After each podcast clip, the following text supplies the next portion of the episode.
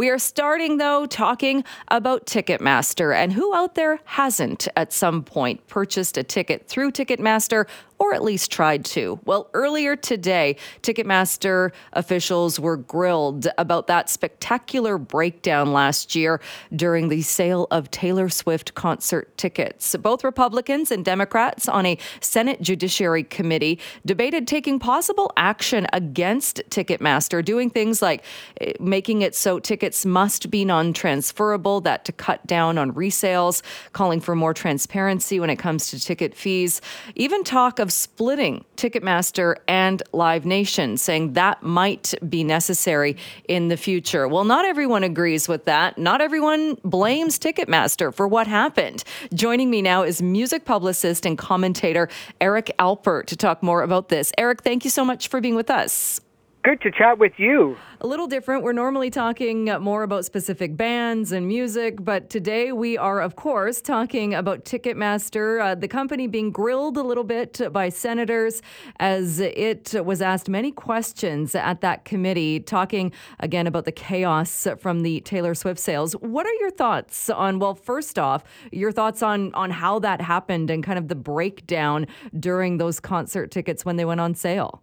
Yeah, for sure. I, I think what people have to realize is that Ticketmaster is just such a giant, amazing system for the music industry, sports industry, anything that has to do with selling tickets. They do about 500 million ticket sales a year in more than 30 countries. There's not a lot of companies out there that can handle that kind of a demand. And any anger that I think people feel towards maybe not getting first row for Taylor Swift at $65 um, has long gone um, by the wayside. People used to complain about the high cost of tickets all the way back in the 1920s. In fact, in the 1960s and 70s, a lot of the bands that we love and hold near and dear to our hearts, like Led Zeppelin or the Beatles or the Who, were also called out for charging a whopping dropping $4.90 for their tickets back in the day. But I understand people's frustration. I think the problem becomes is that most people don't realize that Ticketmaster is nothing more than a nameless,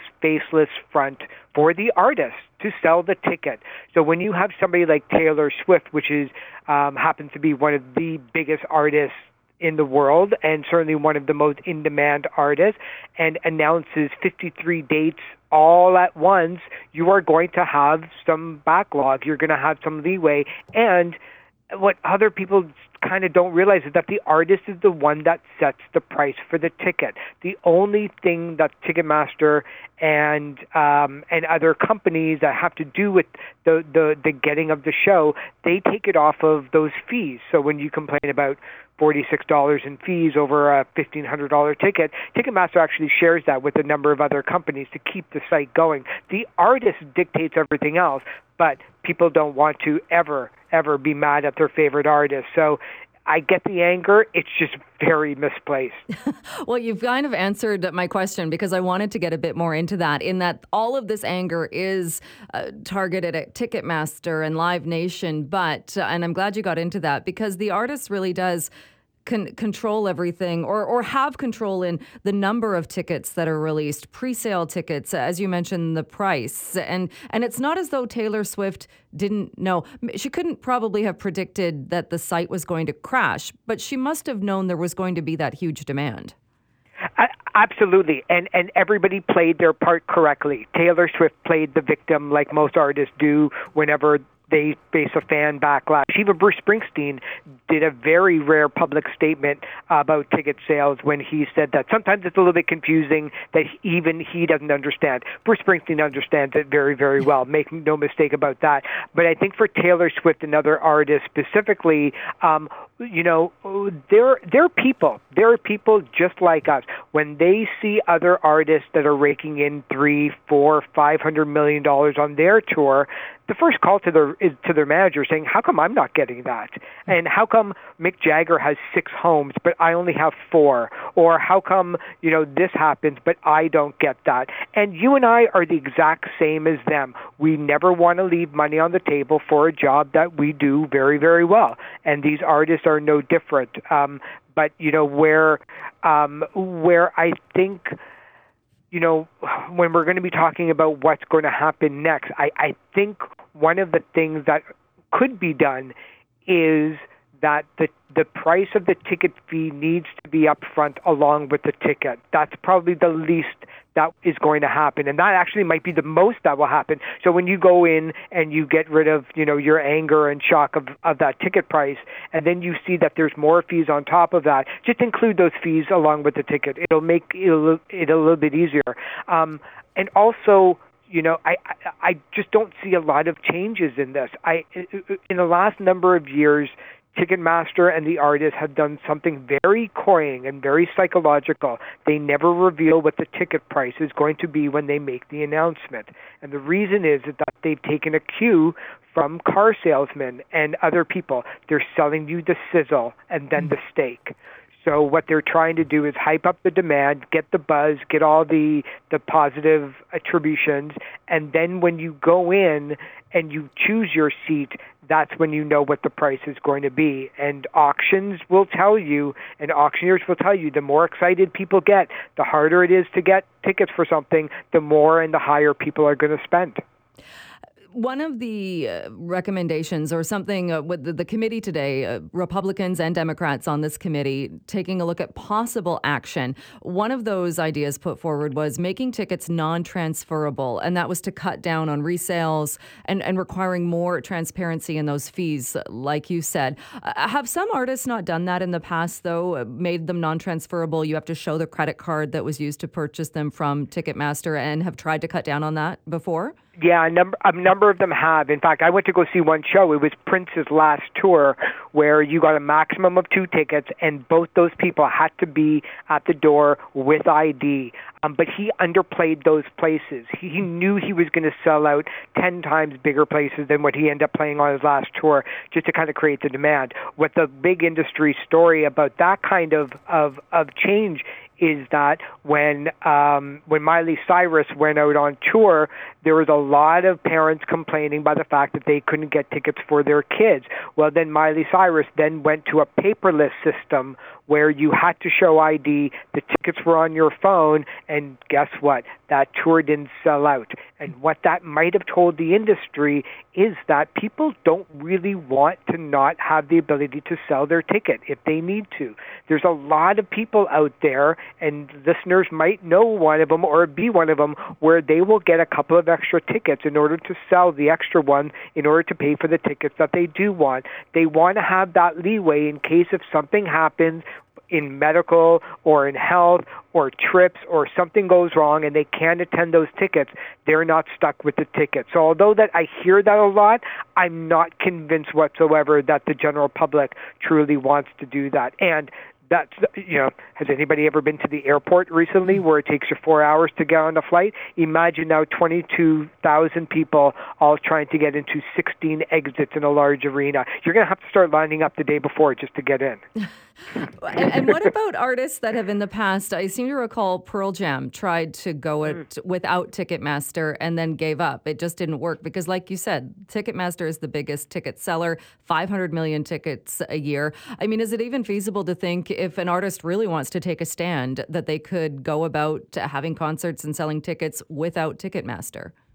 For sure, for sure, absolutely. All they have to do is just start and buy their own buildings, because um, it's the only, it's really the only way around it. And I love Pearl Jam. Don't get me wrong, but even even then, Ticketmaster had a little bit of an arrogance toward them and say, you know what, you can absolutely go off and do it on your own. You just can't do it in the buildings that Ticketmaster already has an exclusive license for, or that Live Nation has an exclusivity on booking those bands in there, which comes down to really the real reason why we're talking is that is the breakup of Ticketmaster and Live Nation, the promoter, um, is that going to be feasible um, when you know big business and and free market has base and the politicians have basically dictated that they could actually merge back in in the 1990s. That's what caused it. So when Pearl Jam said that they want to try to do something different, that's okay. Go do something different. But good luck on finding a really good venues, b a really good ticketing system that can handle 12 million, 15 million tickets at once, like Pearl Jam can get, um, and and c um, tr- uh, try to play for for you know forty dollars a ticket, and I mm. bet you they can. Um, and I again love the band, but I think that there's just a real hard high cost now in going out on tour. Everything is more expensive staffing is more expensive, insurance is more expensive, especially because you now have to have COVID insurance. Um, the price of steel and metal is through the roof, so you can't build the stages. Electricity is higher food, catering, parking, all those things are much higher in price than they were pre-COVID, and we're the ones that are going to be paying for that with with the ticket. It's not going to be the bands. Do you think this committee, or is there anything that could or needs to be changed to, to make it so? Even because in the the Taylor Swift sales, there were people that were willing to pay those prices, but six hours, eight hours into the process, they were told, mm, "Sorry, there's an error. You're going to have to start all over again." Uh, does anything or could anything change to make that uh, smoother. Yeah, I'm gonna I, I'm gonna put all of my benefit toward that. Those people actually did all the right things, and they did get booted out of the system, and that absolutely is Ticketmaster's fault. And if that does happen to a lot of people, and I'm talking more than like a couple of thousand of the couple of million that are online. If it's happening to a couple of people and they're ranting and raving on on Ticketmaster, it does that to most sites. You do that, you have those problems when you're on Amazon or anything else. Um, but I think that you know what will probably end up happening after all of this blustering by the politicians is that um, Ticketmaster will do an upgrade and uh, make sure that something like this never happens again, and they'll be a little bit smarter telling the artists that maybe you shouldn't release 53 shows within a two hour period. Maybe let's straddle them, where if you get a code because you're part of the fan club, maybe you only have a two hour window and that's it. But I have to tell you though, as a publicist, this is probably one of the greatest things that ever happened to Taylor Swift. Not only is she being talked about around the world, but she made it to the U.S. government. And for an artist, this is all amazing publicity that you just cannot buy. That is uh, for sure, definitely. Eric, thank you so much. We'll leave it there. But as always, thank you so much for joining us. Thank you so much for having me. I'm going to go line up and get a mortgage on my house for my next tickets. Well, you may have heard this story on the news. The family that operates one of Surrey, BC's long-standing farms is continuing to fight. They're trying to save hundreds of acres of land from industrial development. So the farm's been around for 103 years. I'm a fifth generational farmer. I don't think many businesses make it past the third generation. So I mean, it means a lot to be con- continuing on uh, the legacy and to be working towards food security in this country. I think more of the future generations of farmers to come. I think farming is one of the hardest professions out there, but I also think it's one of the most rewarding. And I mean, look at me. I grew up farming, and I never wanted to come back when I when I left the farm, and um, took a lot of a lot of long conversations and decision making to make me come back. And I am so happy I did. But I think of future generational farmers that aren't even born yet. Um, will there even be any land to farm? If we are developing our most productive farmland, why would anyone want to become a farmer? Yeah. That was Tyler Heppell. He is the production manager at Heppell Farms, uh, Heppell Potato. And he spoke with Global News yesterday about the fact that the family has long leased that property from the federal government. However, that land has now been put on a list of properties that the federal government plans to sell off. Well, joining us now is Mike Bose, a Surrey City Councillor, to talk more about this. Councillor Bose, thank you so much for being with us. Thank you for having me on. What are your thoughts when you hear about this and the fight that the Heppell Farm is going through right now to keep this land as agricultural land? Well, as a farmer and a former land commissioner, uh, it, it's a tough battle, and it's nice to see that we have young people wanting to come into our industry and fight for the industry. What more can be done, do you think, though? Because uh, they're talking about the fact that, yes, they lease this property from the federal government. They've done so for many, many years. But now that it's on this list of properties that could be sold off, they're not sure what they could possibly do to save it. Um, I think uh, continuing putting pressure on the on the federal government and demonstrating the the value of this land and the absolute necessity that of keeping it in production in the province of BC. I mean, it, this isn't just a Surrey story. It, it's actually a Western Canadian story. This is the most unique land in all of Canada. That it can't be replicated anywhere else. and it's the last 200 acres. We've already lost 1,600 to development of this land. Was there any reason given, or have you heard any reason uh, from the federal government as to why, after all of these years, this property is now on that list of properties that could be sold off? Um, no, not formally, but you know, one can just surmise that uh, it land uh, in a developing area that uh, they are no longer using. It was an old telecommunications site. Um, we've we've known it would be disposed of sooner or later for 25 years. So it's just kind of catching up, or the, the, the kind of the inevitable catching up. It's kind of the inevitable catching up. And my position has always been that the federal government should maintain this land. That the federal minister of agriculture should should declare that it is of interest to to uh, the Ministry of Agriculture, and that uh, it be transferred there and maintained as federal property uh, in its current form. Because I mean, this is vital to food security in Western Canada.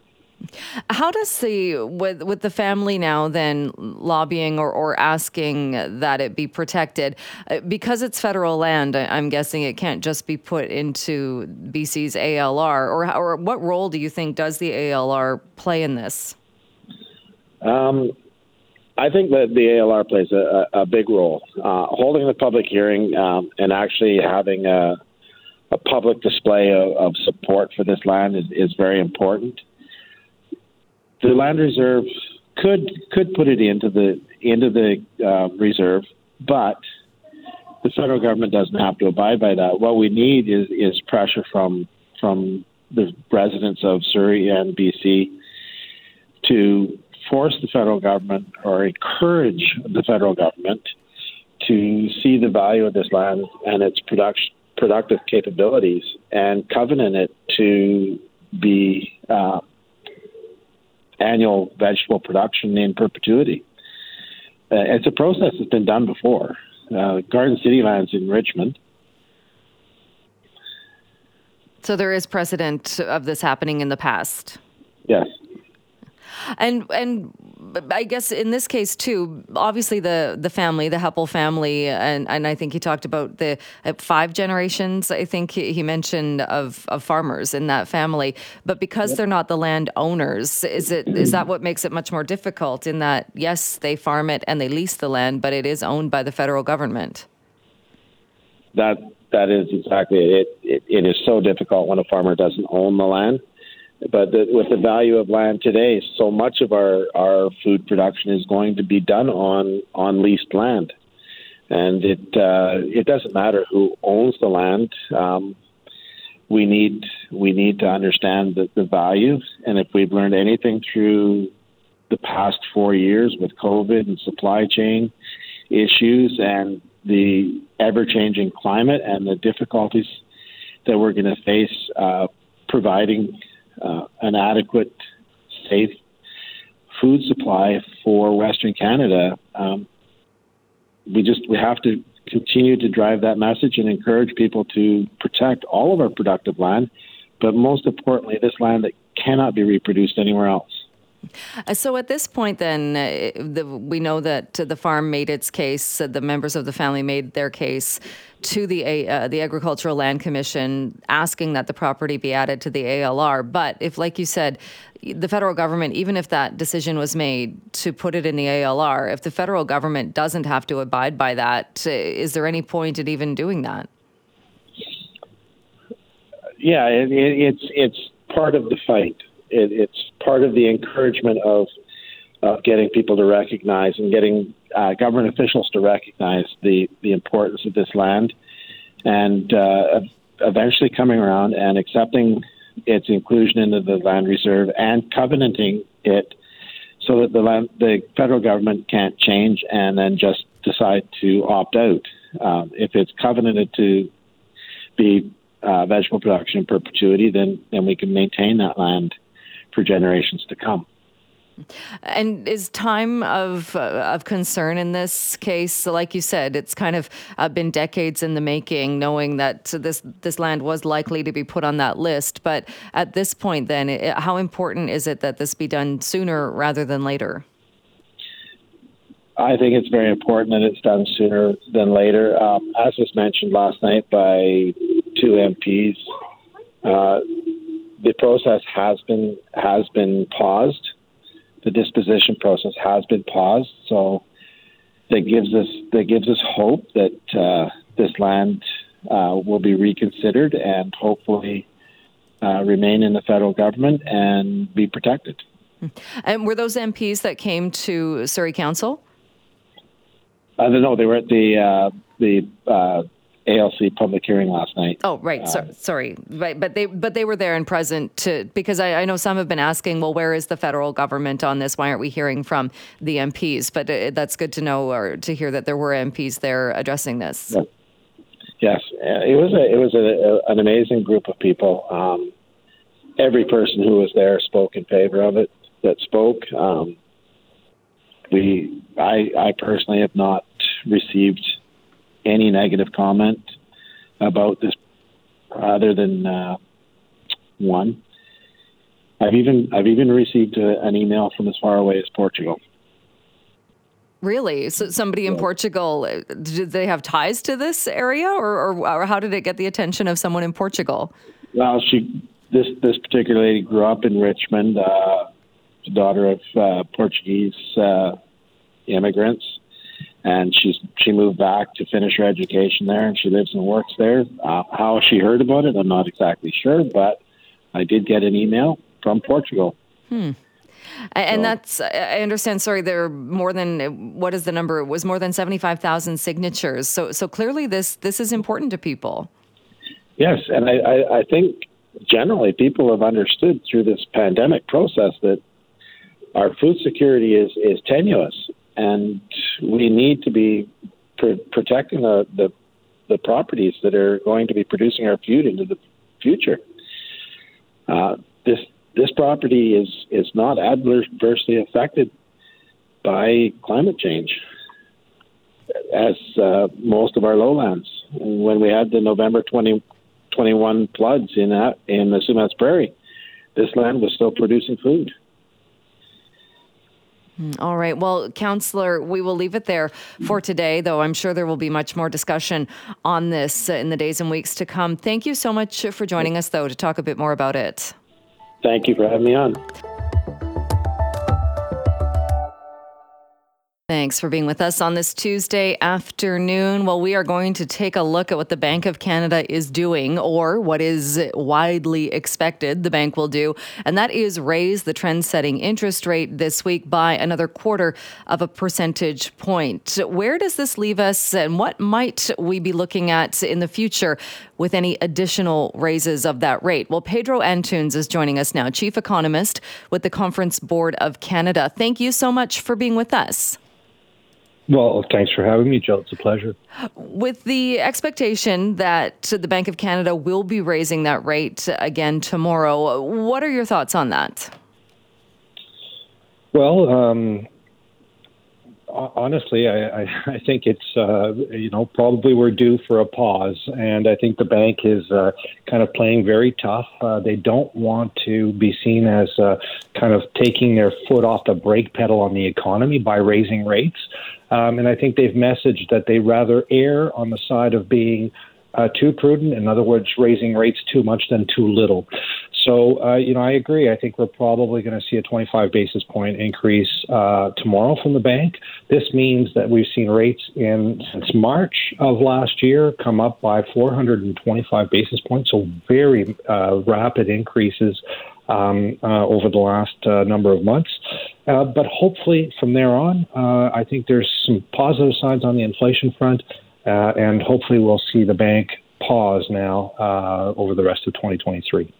Is it getting to the point you think that the bank has achieved what it was hoping for as far as bringing inflation down a bit or having that kind of an impact? Has it kind of, uh, I suppose, reached its intended goal? Well, uh, as I'm sure you've seen, inflation numbers have been trending down. The last number that we saw for December of this of last year was at 6.3 percent. Uh, it's been a slow process, but there are some really good indicators, I think, within uh, what we're seeing on on um, on the inflation front and and and more broadly, uh, that suggests that we're headed in the right direction. I think most importantly is when we think about the bank's monetary policy, the raising interest rate. What they're trying to do is get consumers to ease up, to save more, to not borrow. Certainly, uh, and we're seeing that. We're seeing that in the retail sales numbers. Uh, they're essentially flattened out in Canada over the last few months. Uh, we're certainly seeing it in home prices and real estate activity. Uh, and that's playing itself out there as well. Uh, the other piece that perhaps isn't as talked about um, is durable goods. I mean, there was a surge in demand for, you know, essentially home furnishings and uh, mountain bikes and you name it. We couldn't spend during the pandemic on services and, and restaurants, so we spent on these types of good, uh, durable goods, and we're seeing that ease up very dramatically. And in fact, prices easing up as well. So that's all good news for the inflation numbers. The other piece that's really important is commodity prices. Uh, I know we're still seeing very uh, expensive food prices, but we know that grain and other commodity prices have kind of come back to uh, pre-war levels. So hopefully that'll filter through into the you know into households' uh, spending um, or where they spend uh, fairly soon.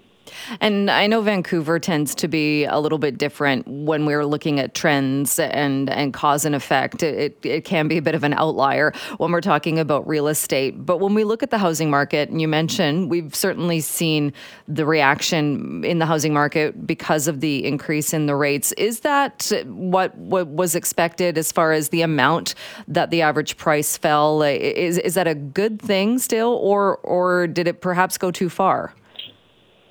Well, uh, you're right that Vancouver, well, Vancouver's had a very hot market for decades, obviously, um, but certainly during the pandemic, we saw prices in Vancouver and across Canada and the rest of BC, I would say, uh, really take off.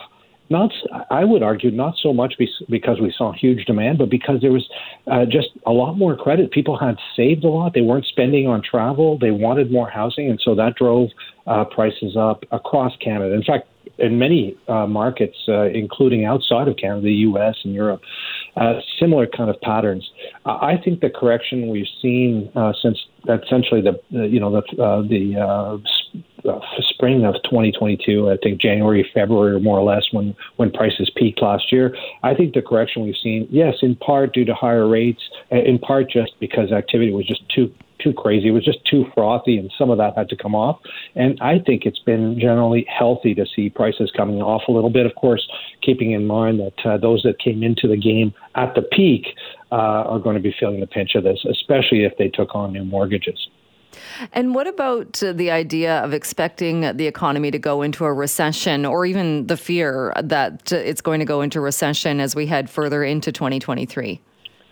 Well, I think this is where uh, monetary policy is is you know essentially the the crux of the question around monetary policy. Are we going to see rates raised too strongly, too uh, too high, uh, that it eventually results into uh, you know essentially bankruptcies, uh, consumers really uh, easing up on consumption or declining uh, in terms of their consumer spending, uh, which would then cause layoffs, et cetera.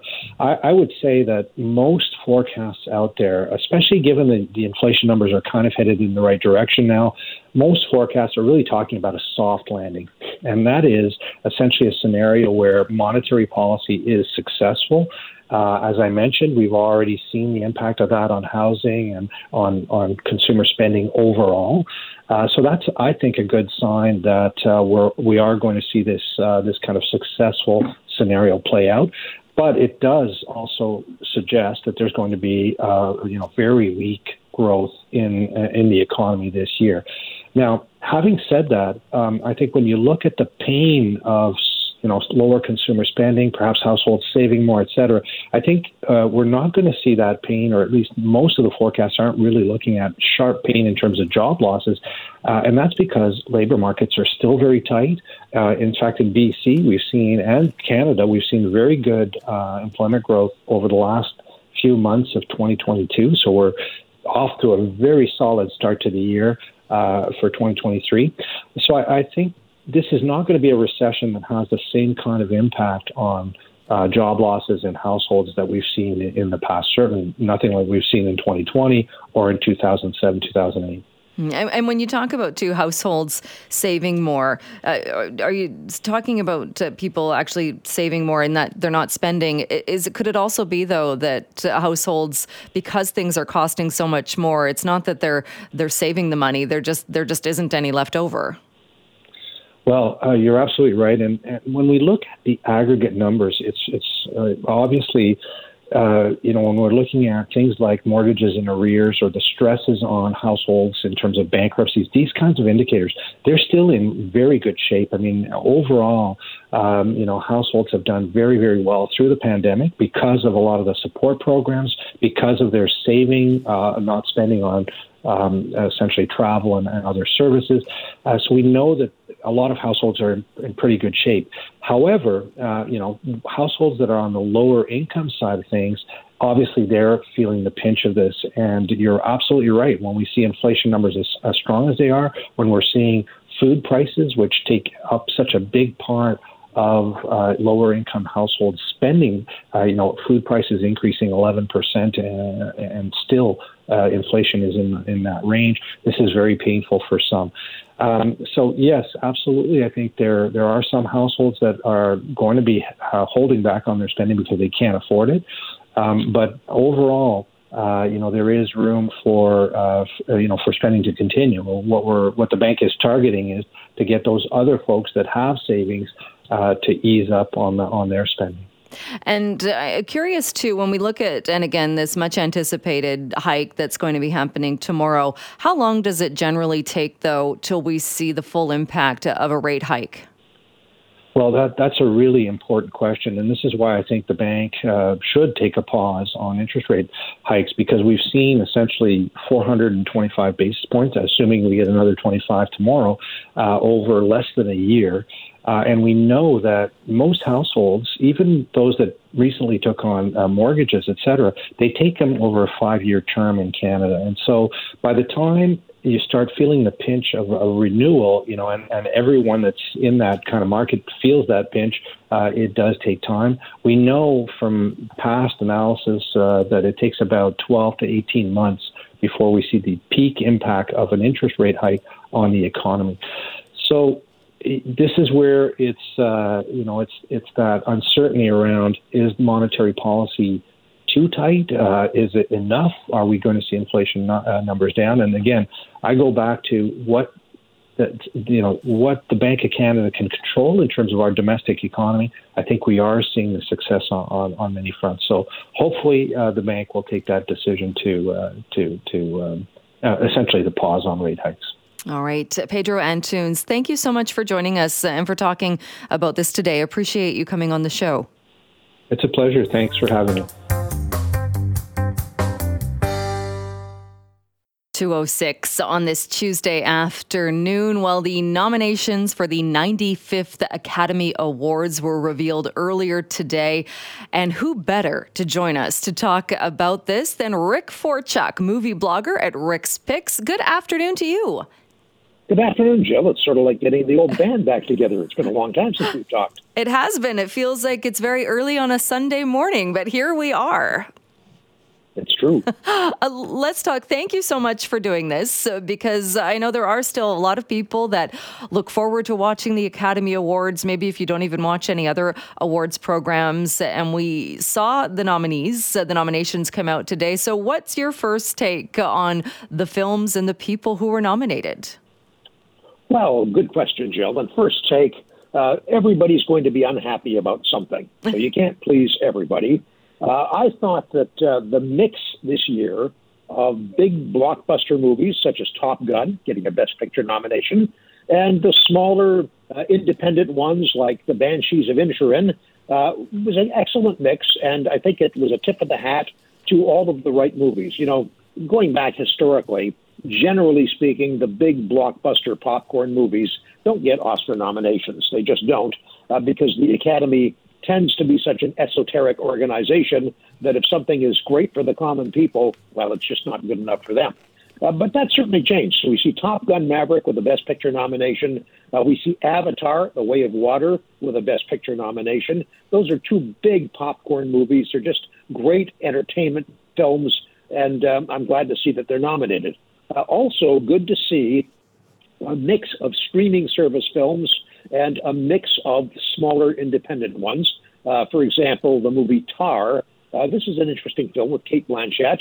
Uh, not very many people, I think, have seen this. It doesn't play on that many screens, but it deserves the Oscar nominations that it got. Uh, Women Talking, that's directed by Canada's own Sarah Polley, uh, also has a nomination for Best Picture. And that's a bit of a surprise. You wouldn't think a film such as this about abuse in a in a small, tightly knit religious community would foster an Oscar nomination, but it did. So overall, Jill, I'm not unhappy with any of this. I think it's good news, and uh, delighted to see Elvis. Uh, we got the uh, the Jailhouse Rock off the top, and uh, Elvis is a great movie. I thought it was fabulous. It's flawed, but I thought it was a fabulous entertainment piece. So uh, all of that to say, I am not at all unhappy with the way the nominations went for the big ones. Not at all. All right. Have you seen all of the films that are nominated for Best Picture? I have not seen Triangle of Sadness. I've not seen that movie. And to my knowledge, it's not played in our area, but I've seen everything else, yes. All right. I, and, and interesting what you said there, too, is I haven't seen Women Talking. Uh, I've read the book, so I, I know the storyline, but it is interesting when you see that uh, that film is up against something like uh, Avatar or up against uh, Top Gun. Yeah, and you, you could argue for sure that that's not a fair comparison. Women talking with a budget of four or five million dollars up against uh, movies with hundreds of million dollars of budget. However, uh, Women Talking, if you've read the book, uh, you know the story and you know it well. Uh, the movie doesn't take quite as light a touch as does the book. Hmm. Um, for those who have read the book, even though it's very difficult subject matter, there are some uh, scenes and some set pieces in the book that are actually quite humorous and quite light. Uh, that doesn't happen in the movie, and I think that's for a reason. First of all, you can never get all those pages into a two-hour film. Uh, secondly, I think that uh, Sarah Polley had her own idea of where this film should go. Uh, but um, good movie, and it's hard to catch up to them all. It's very, very hard to catch up to them all because they don't all play in big theaters. Uh, some of the smaller ones come and go very quickly, but then they show up on streaming. But in general terms, Jill, um, and you and I have had this conversation many times before. In general terms, I want to see a movie on the big screen. That's the way it was built. That's what it was designed to be uh, done, shown in that fashion. And um, you know, seeing them streaming later is okay, but it's not the same as going into a movie theater with a bunch of like-minded people to get a great big experience with big screen, big sound, and a big difference, Joe. No, it's uh, very true. A very different experience. Uh, we won't have time to go through everything, but let's uh, look at the actors and actress in a leading role. And one of the names that stuck out to me in the actor category uh, was Brendan Fraser, who uh, came back. So many people, well, we, we didn't really know what he was doing and, and were pleasantly surprised to see him back. Yeah, now he's wearing a fat suit. That's what he's doing. We found out what he's been doing. And um, I didn't care for this movie. I, I thought it was overblown. I thought that uh, it got an awful lot of press from people that were just saying, watch and see how inclusive I am. Watch me do this. However, uh, Fraser's performance was outstanding, and he's fully well deserved of the Oscar. And um, I also uh, like Colin Farrell for the Banshees and Inisherin. Uh, he's always fair, fair value anything he shows up in. Uh, the one that stands out most of all for me, Jill, is Austin Butler in Elvis. He came out of nowhere. He just came out of nowhere and he captured Elvis Presley in a phenomenal fashion, did a wonderful job. And when you see him as not Elvis, uh, when he's being interviewed on a talk show, I look at him and I can't find Elvis there. But when you see him in the movie, I can't find not Elvis there. He just is the guy. So I thought it was a great performance, Joe. Yeah, well, that's certainly a ringing endorsement if that's if that's your takeaway from uh, seeing him in that role. Uh, what about actress in a leading role in the uh, nominations there?